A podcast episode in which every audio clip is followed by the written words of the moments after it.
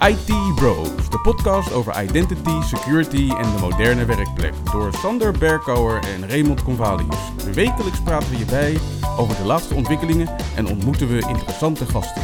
Volg onze podcast op Spotify of iTunes en stel je vragen op Twitter @ITBrosNL. Ik ben Raymond Convalius. En mijn naam is Sander Berkauer.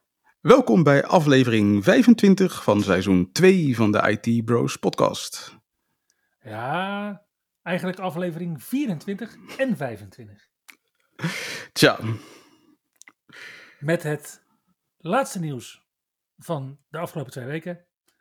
Aankomende evenementen, maar ook een terugblik op de evenementen van deze week, blijkbaar. En als klap op de vuurpijl, een nieuwe productiviteitstip van Ray.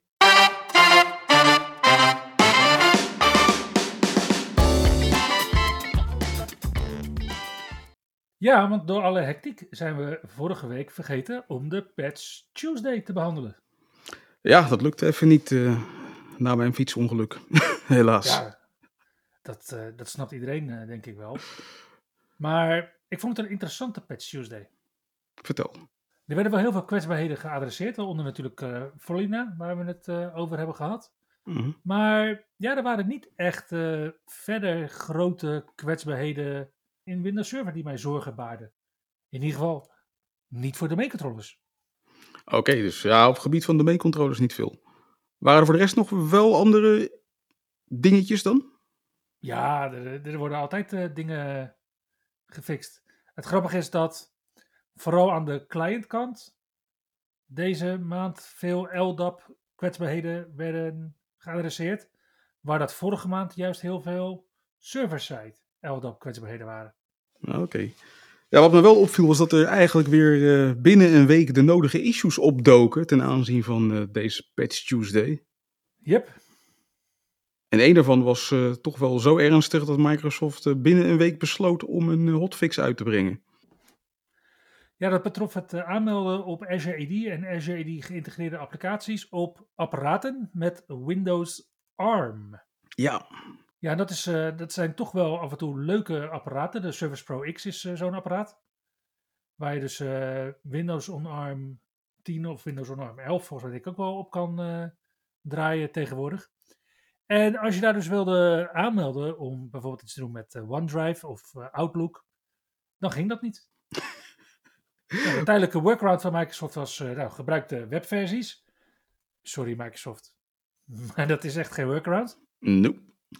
En nu heeft Microsoft inderdaad op 20 juni hebben ze een update uitgebracht die dit weer fixt voor Windows ARM. Ja, en dan waren er nog 2 andere die waren van iets minder vervelende aard, blijkbaar ook voor Microsoft. Ja, er was een issue met wifi hotspots. Mm-hmm. Dan stopt de hoster gewoon mee.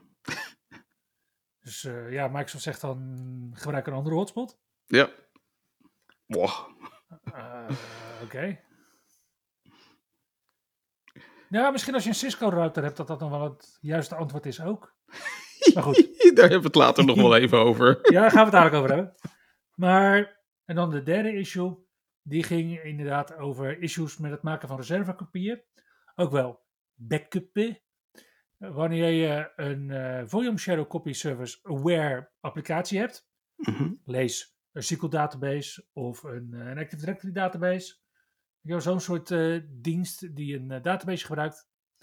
En als je daar dan dus reservekopieën maakt op een andere server, waarbij je dat opslaat via SMB, dan zegt dat krak. Ja.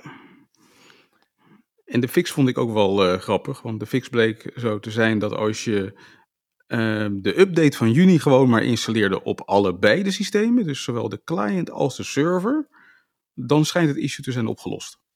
Ja. Nou ja, gelukkig ken ik dan heel veel bedrijven die inderdaad hun hele serverpark in 1 avond updaten. Not. Dus ja, ik denk dat Microsoft daar wel bij het rechte eind heeft. Ja, oké. En dan was ook wel het grappige gerucht wat vervolgens rondging dat de afgelopen Patch Tuesday de laatste zou zijn. So, if only. If only. Weet je, als we het tijdens de podcast niet meer over Patch Tuesdays hoeven hebben, niet meer over de kwetsbaarheden die dan... Ja, we zijn eigenlijk gewoon elke maand weer een hele aflevering kwijt aan die gekke Patch Tuesday. Ja, dat blijkt wel. Dus... Wees gerust, beste luisteraars. Dat blijven we gewoon doen, volgens Microsoft. Ja, want autopatch betekent niet het einde van Patch Tuesday. Nee, het betekent dat sommige hosts wel sneller bepaalde updates kunnen krijgen. Maar de grote bulk van de updates blijft, en zo noemt Microsoft dat dan, nog steeds de B-update. Ja, inderdaad. En over updates gesproken, ook bij Windows 11 heeft Microsoft niet stilgestaan. Want zowel afgelopen week als deze week... Microsoft heeft bij Windows 11 niet stilgestaan? Nee. Ze zijn gewoon doorgegaan met het uitbrengen van nieuwe builds. Ja, oké. So they didn't stop and smelt the flowers. No, they just... They just carried on. Inderdaad. En afgelopen week was er dan build 25140. En deze week was er build 25145 in de dev channel. Mooi is dat, hoe die nummers telkens hoger worden. Ja. Ja, je verwacht het niet. En in deze build is dan uiteindelijk toch nog, volgens mij voor iedereen, uiteindelijk de tapped Windows Explorer eindelijk een feit geworden. Hij heet tegenwoordig File Explorer, hè? Heet hij File Explorer? Oké. Hij heet niet Windows Explorer, hij heet File Explorer tegenwoordig. Nou, die rename heb ik even gemist. Oké, File Explorer. Maar in ieder geval, de tapped File Explorer is nu een feit voor iedereen. Daar zag ik trouwens nog een geweldige rant van voorbij komen. In Twitter, geloof ik. Iemand die heeft in ieder geval een uitgebreid blog over geschreven over het feit dat nieuwe features in een channel niet voor iedereen beschikbaar komen. En ik kan me daar wel iets bij voorstellen dat je daar niet blij van wordt. Dus dan installeer je de laatste preview channel. En dan weet je niet eens of je ook de laatste features te zien krijgt. Want Microsoft besluit vervolgens om de laatste features maar weer bij een deel van de ontvangers van die laatste preview channel beschikbaar te stellen. Nou, kijk, voor een deel kan ik dat begrijpen. Dus bijvoorbeeld hebt over vertaalfunctionaliteit of dat soort dingen die ze alleen hebben ontwikkeld in bijvoorbeeld het Amerikaans-Engels. Dan kan ik me ook voorstellen dat je dat alleen in die taal of alleen in die regio beschikbaar stelt. Maar daar heb je het vast niet over. Nee, het ging bijvoorbeeld over die tabs in File Explorer. Die bleken dus in die build 25140 beschikbaar te komen, maar niet voor iedereen. En gelukkig hebben ze dat nu deze week gefixt. En lijkt het dus erop dat nu wel iedereen de tabs in File Explorer krijgt. Overigens was dat niet de enige nieuwigheid. Mocht je nou... Ja, en ik ben nog steeds een beetje aan het deppen van het kwijlen. Want ik vind het echt een mooi apparaat, zo'n Surface Pro X. Maar mocht je zo'n Surface Pro X hebben, dan is deze Windows 11 beeld. Dit wordt dus uiteindelijk dadelijk de 23H2, hè, Ray? Mm-hmm. Ja. Klopt. Deze beeld, die zorgt als je met je Surface Pro X in de developer channel zit, dat je ook geen zwart scherm meer krijgt. Ja, inderdaad. Ja, de Surface Pro X schijnt niet eens meer de meest sexy laptop te zijn als je het hebt over Windows on ARM. Want Lenovo is inmiddels uitgekomen met de ThinkPad X13S. En die schijnt qua performance echt rondjes te lopen rond de Surface Pro X. Ook vooral omdat hij voorzien is van de 8e generatie Snapdragon processoren. Die het erg goed schijnt te doen. Ja, het is toch wel interessant dat jij een Surface Pro X een laptop noemt. Natuurlijk een tablet. That is totally true. Ja. Ik zag ook dat er dingetjes rondom OneDrive met de storage alert en subscription management nu inderdaad in de settings terug te vinden zijn. Ja. Maar ja, waar mijn hart sneller van ging kloppen, was dat de Local Administrator Password Solution, afgekort naar LAPS, nu ingebouwd is in Windows. Het is systeem-eigen. Je hoeft niet meer de MSI uit te rollen. Wat sommige mensen toch heel erg moeilijk vonden, terwijl het met groeplossies geregeld was. En dan hoef je daarna inderdaad alleen nog maar je Active Directory schema een beetje uit te breiden. En nog wat group policy settings te pushen. Klopt. En vanaf deze versie, dus vanaf build 25145, is LAPS systeem-eigen. Dus dat gaat enorm veel schelen. En het gerucht gaat dat de LAPS extensies die in het besturingssysteem zitten in de toekomst ook gaan werken met Azure AD. En dat is toch wel een hele fijne bevestiging van datgene wat Microsoft tot nu toe volgens mij nog helemaal nergens heeft geschreven. Nou, volgens mij is het al iets meer dan een gerucht. Ik meen dat zelfs Microsoft al ergens heeft geschreven dat het nu in Azure AD al beschikbaar is voor een zeer beperkte groep gebruikers. Maar dat er announcements aan zitten te komen over een bredere beschikbaarheid. Cool. Dus goed nieuws. Ja. Mocht je trouwens aan de slag willen met de LAPS UI, dan moet je natuurlijk nog steeds wel de LAPS download gebruiken. Ja, inderdaad. Nou, nu hadden we het afgelopen week nog over Quick Assist. En waarom Quick Assist zeg maar een totale renewal heeft gekregen, waardoor de oude Quick Assist het niet meer doet en je dus nu gedwongen bent om de nieuwe Quick Assist te installeren. Nou, afgelopen week kwam de product manager van Quick Assist met nog een ander nieuwtje.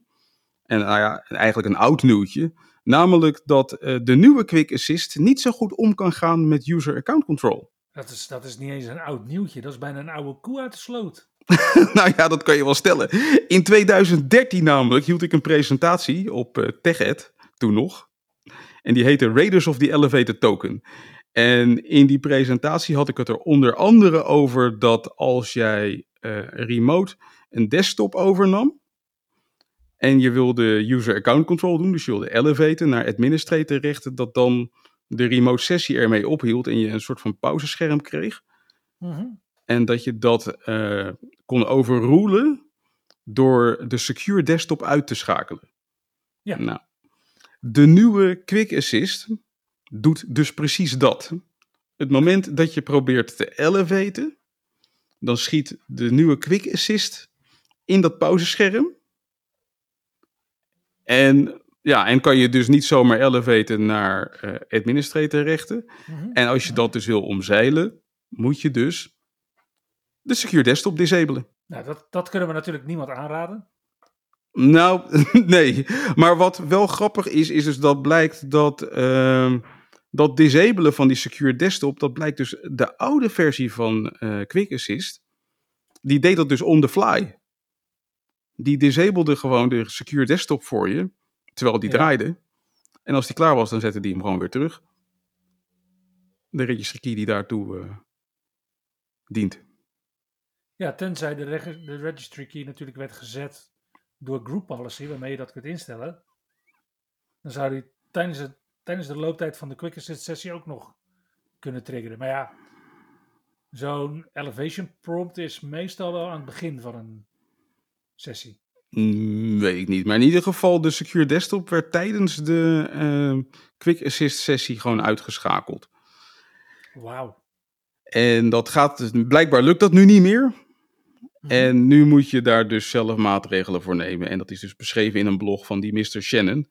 En werd dus ook door mij beschreven in 2013.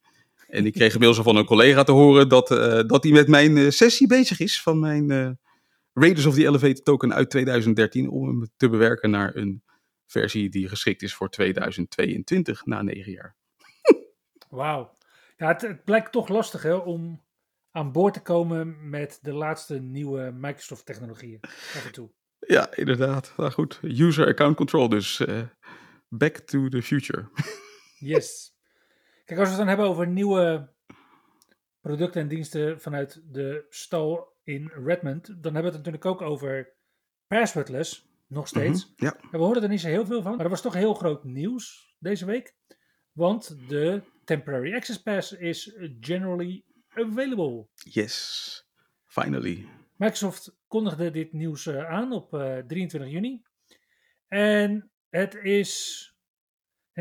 laat ik hem jou vragen, Ray, want jij hebt ermee gespeeld. Mm-hmm. Is het of wordt het de manier om passwordless te onboarden? Het is de manier om passwordless te onboarden.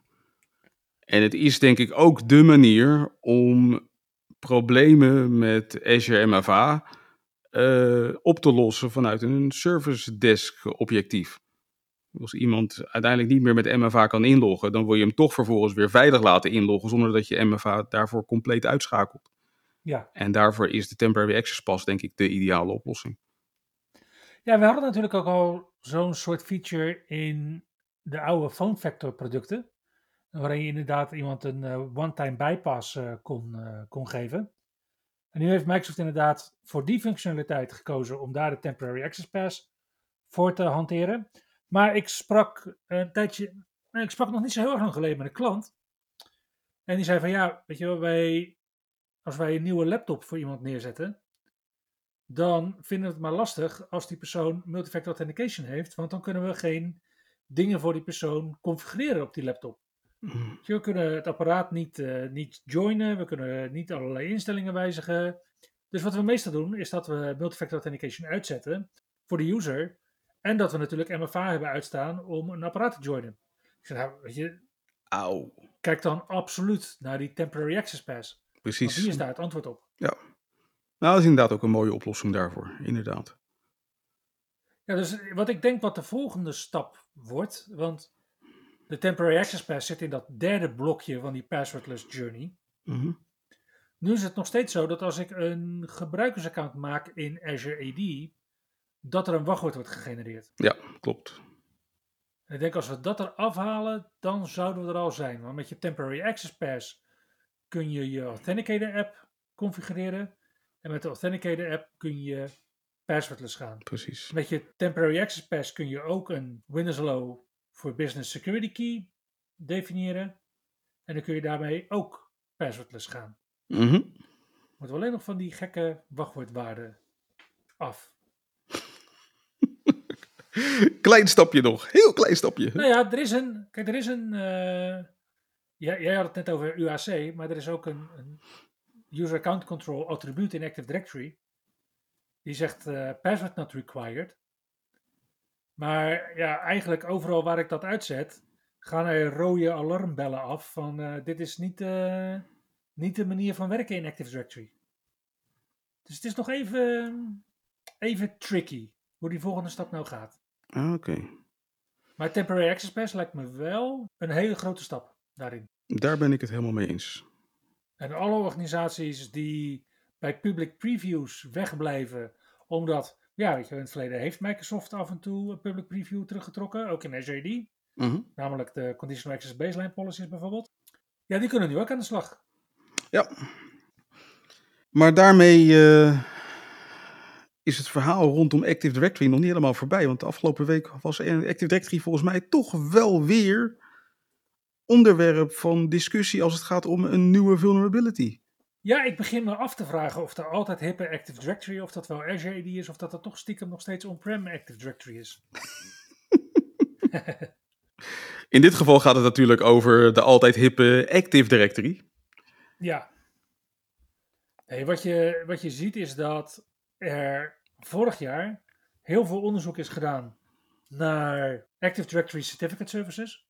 Mm-hmm. En ja, als jij een certificaat weet te verkrijgen waarmee je kunt authenticeren als de ingebouwde administrator of kunt authenticeren als CURP GGT, mm-hmm, dan ja, heb jij het Windows domein eigenlijk overgenomen. Ja. En daar zijn vorig jaar zomer is daar onderzoek naar gedaan en een van de aanvalsvectoren op Active Directory Certificate Services, namelijk ESC8, is daarna door heel veel beveiligingsonderzoekers omarmd. Want wat is er namelijk aan de hand? Op het moment dat ik NTLM kan afvangen, kan ik NTLM relayen. Want NTLM als authenticatieprotocol, 30 jaar oud, heeft nog niet de beste brute force en anti-relay maatregelen, zoals Kerberos dat bijvoorbeeld wel heeft. Ja. Dus op het moment dat een Certification Authority NTLM praat, op het moment dat een Domain Controller NTLM praat, kan ik, als ik een Domain Controller dwing om met NTLM tegen de Certification Authority te praten, kan ik dat NTLM pakket afvangen en kan ik dat relayen. Dat is het hele eiereten. Nou, Print Nightmare en dan vooral de CVE 2021-36942 Die gebruikte het MS-RP-RN-protocol op de domeincontroller om die domeincontroller te dwingen om te communiceren met die CA.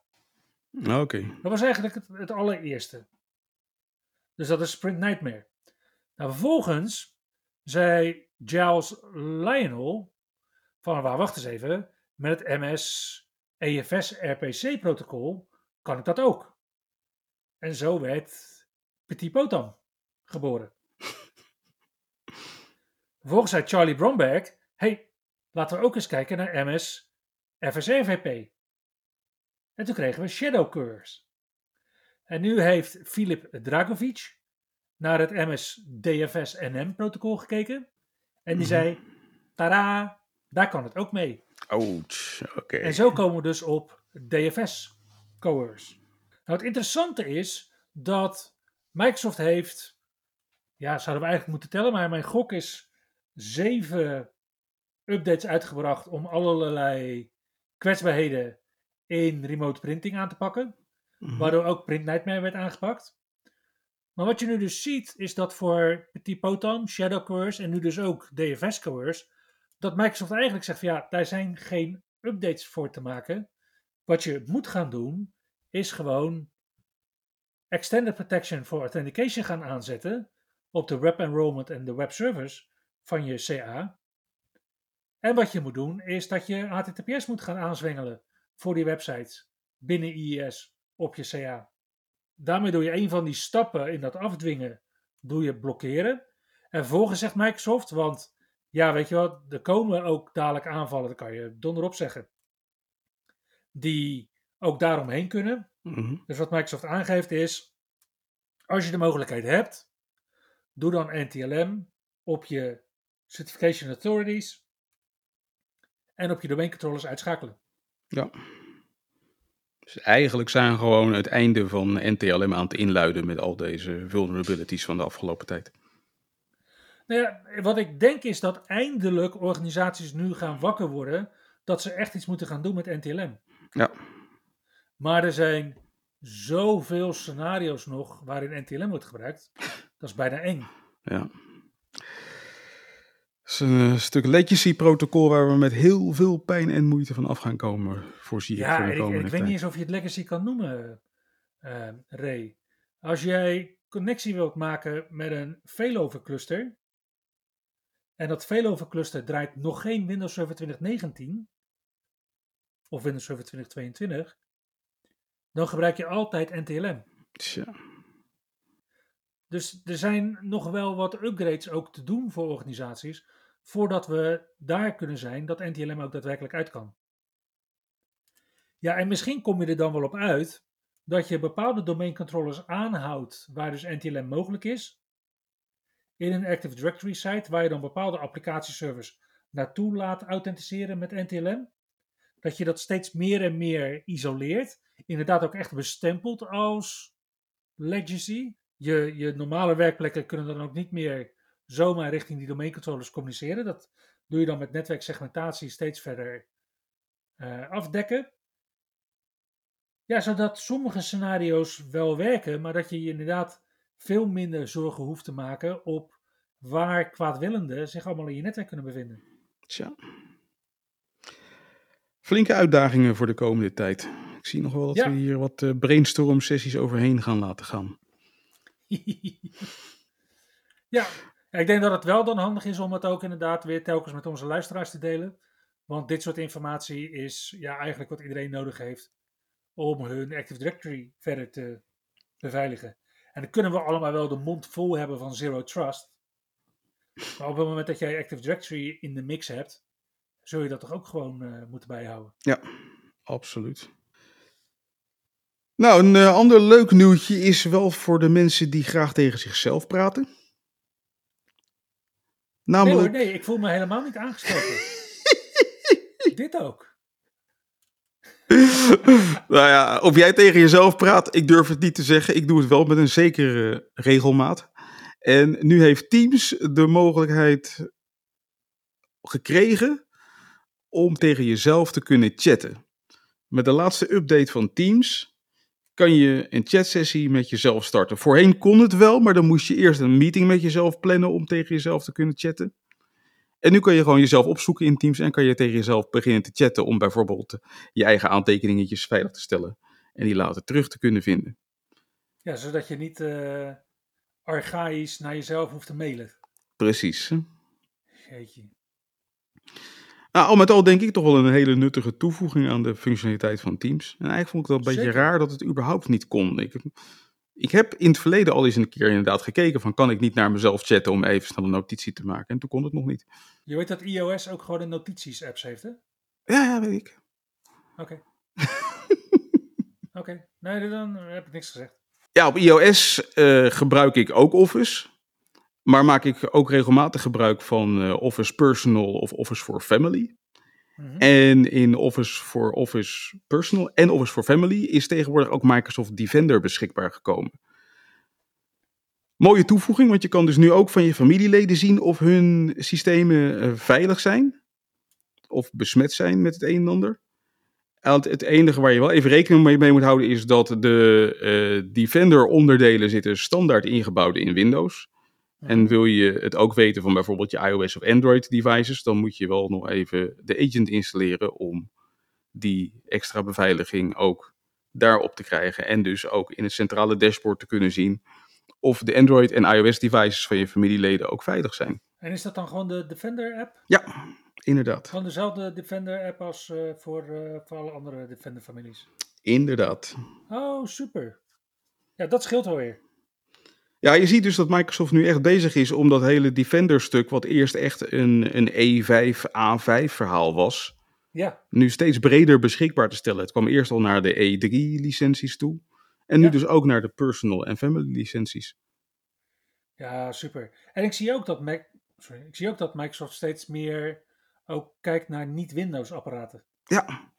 Wat ik ook een heel goed iets vind. Een van de uitkomsten daarvan is dat Microsoft en Apple nu ook samenwerken om ervoor te zorgen dat mensen die nog Basic Authentication gebruiken in de ingebouwde iOS mailclient en iPadOS mailclient, dat die automatisch worden overgezet naar moderne authenticatie.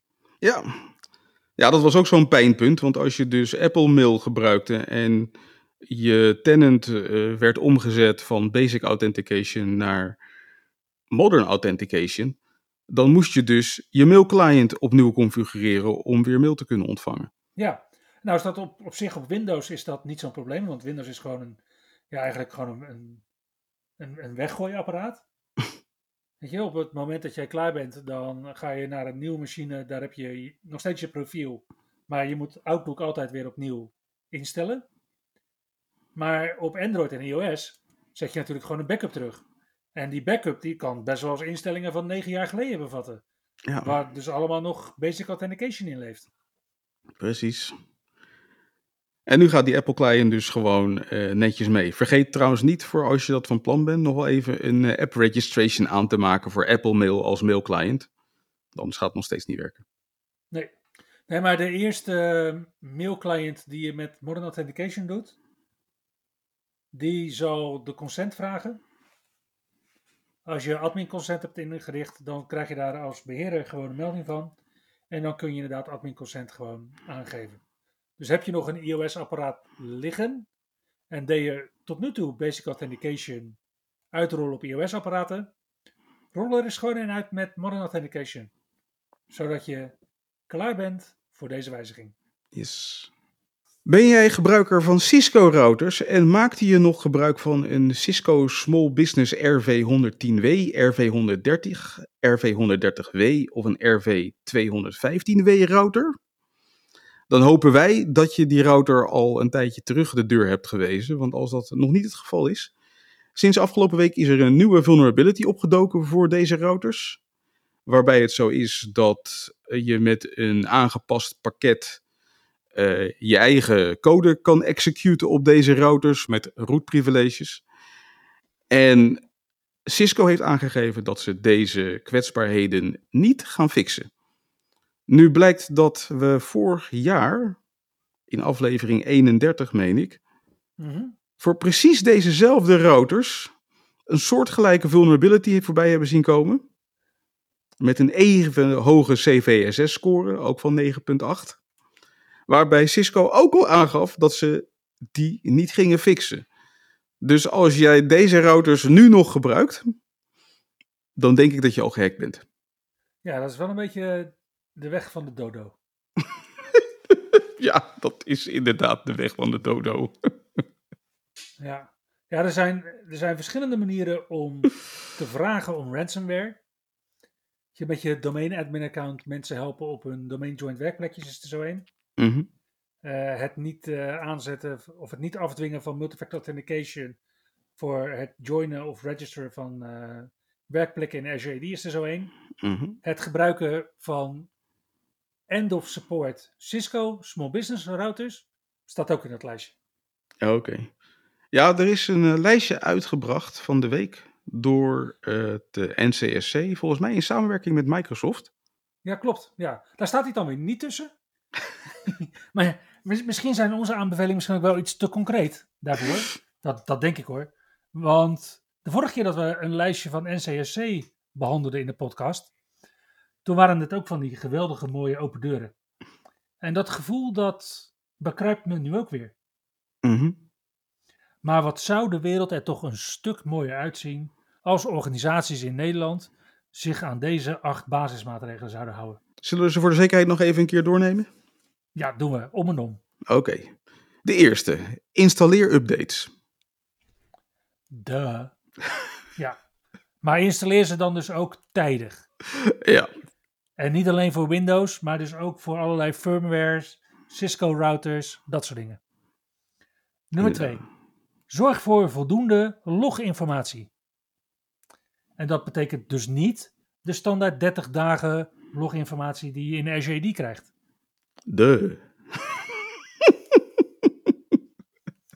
Nummer 3. Pas multifactor authenticatie toe. Ja.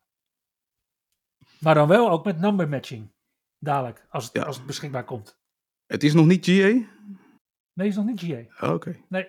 En wat ik wel zie in heel veel Azure AD tenants is dat die instellingen nu niet enabled of disabled hebben, maar Microsoft managed. En dat betekent dat Microsoft het automatisch gaat aanzetten op het moment dat ze GA gaan. Oh, nice. Ja, dit wordt een hele mooie golf van hogere beveiligingsniveaus. Ja, en pas multifactor authenticatie dan ook toe op, in ieder geval, alles wat extern benaderbaar is. Dat RDP geen MFA ondersteunt is niet een excuus om geen MFA op RDP te vereisen. Het is het excuus om RDP niet op het internet te zetten. Precies. Nummer 4. Maak regelmatig backups en test ze. Vooral dat laatste. Ja, maak regelmatig backups en test ze regelmatig. Ja, inderdaad. Nummer 5. Segmenteer netwerken. Maar daar hadden we het ook al over eerder deze podcast. Dat je dat kunt doen met domeincontrollers die je wel NTLM wil blijven houden. Bijvoorbeeld. Ja. En zorg er dus niet voor dat als jij een of andere multinational organisatie bent met vestigingen in 20 landen, dat dan jouw hele netwerk één grote 10.0.0.0/achterreeks is, waar alles met iedereen en zijn moeder kan communiceren. Dat is niet handig. Nummer 6. Bepaal wie toegang heeft tot data en diensten. En bepaal dus ook welke rechten in applicaties en diensten elkaar bijten. Als je dus weet dat een groepslidmaatschap het recht geeft om een factuur in te dienen en een ander groepslidmaatschap het recht geeft om facturen te accorderen, zorg er dan voor dat mensen niet lid kunnen zijn van allebei deze groepen. Ja. Maar dat komt je duur te staan. Inderdaad. Nummer 7 dan. Versleutel opslagmedia met gevoelige bedrijfsinformatie. Ja, ik vind het een interessante. Want wat is gevoelige bedrijfsinformatie? Ik denk dat je vandaag de dag al heel snel met gevoelige bedrijfsinformatie te maken hebt. Dus het begint al met BitLocker, alle systemen die je hebt in je omgeving. Bijvoorbeeld, ja. En gelukkig als je een apparaat Azure AD joint, doet hij dat automatisch. Precies. Als hij een TPM-chip heeft. Yes. En ja, zelfs een mailbox kan gevoelige bedrijfsinformatie zijn. Ja. En als laatste, punt 8. Controleer welke apparaten en diensten bereikbaar zijn vanaf het internet en bescherm deze. Ja, eigenlijk met alle 7 bovenstaande punten. Ja, precies. Daarmee zijn we aan het einde van deze lijst met aanbevelingen van het NCSC en we hopen dat je ze ter harte neemt.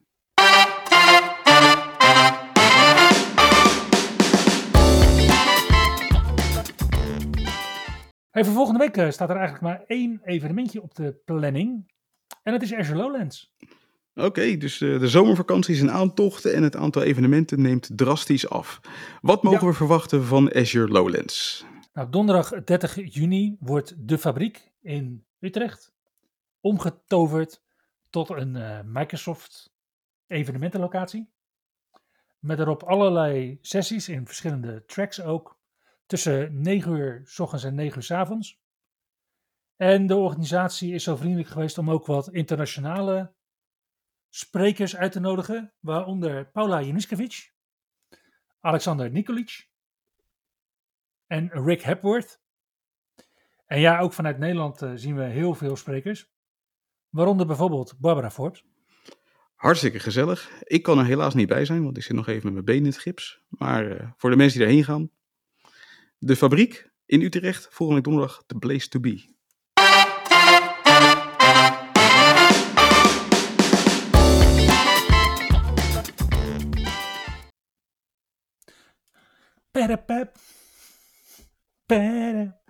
Okay. Hey Ray, wat is de productiviteitstip van deze week? Nou, de afgelopen tijd ben je, als je naar Windows 11 bent gegaan tenminste, al regelmatig geconfronteerd als het goed is met Windows Terminal. Dat is namelijk... Ik heb dit nog helemaal niet verteld, Ray. Vertel. Ja, ik heb toevallig gisteren een Lenovo Legion laptop ingericht met Windows 11. Oké. Ik ben eindelijk over. Dan heb je ook gezien dat als je de command-prompt probeert te starten, dat je dan geconfronteerd wordt met Windows Terminal. Ja, en ik vind Windows Terminal helemaal te gek. Maar je weet ook wat ik van Windows Terminal vind op SurfaceCore. Die is er nog steeds niet. Schitterend door afwezigheid. Precies. Ja. Maar Windows Terminal biedt wel hele leuke functionaliteit. Behalve natuurlijk dat je binnen diezelfde omgeving heel makkelijk PowerShell of een andere command interpreter start. Mm-hmm. Zit er een heleboel keyboard shortcuts in. En het blijkt dus dat je die ontzettend makkelijk kan ontdekken en leren voor jezelf door gebruik te maken van de toetscombinatie Ctrl-Shift-P van Pieter. En als je dan die lijst doorkijkt, dan kan je vervolgens echt allerlei ontzettend leuke dingen doen. Als op een hele makkelijke manier bijvoorbeeld nieuwe tabs openen met een bepaald nummer. Maar je kan ook gewoon je tab dupliceren, tekst exporteren. Je wil het niet weten. Er kan zo vreselijk veel met Windows Terminal. Ik kan je alleen maar aanbevelen van start een keer Windows Terminal. Toets Ctrl-Shift-P en vergaap je aan de mogelijkheden. Cool. Hey, en... Stel nou dat een van die toetscombinaties, hè, want ja, je zou denken je kan heel veel mogelijkheden maken, maar stel dat die toch bijt met iets in PowerToys. Mm-hmm. Is er dan nog redding ergens? Ja, vanuit Ctrl-Shift-P kan je dus ook gewoon besluiten om aan deze commando's andere toetscombinaties toe te wijzen. Dus heb jij een toetscombinatie die ergens conflicten veroorzaakt? Mm-hmm. In Windows Terminal, dan kan je in Windows Terminal gewoon een nieuwe toetscombinatie toewijzen aan dat commando. Gaaf. Ja, heel flexibel, heel gaaf. Windows Terminal voor de win, duidelijk. Absolutely. Daarmee komen we aan het einde van deze aflevering van de IT Bros podcast. Dankjewel voor het luisteren naar seizoen 2, aflevering 25. En tot de volgende keer. Tot de volgende keer.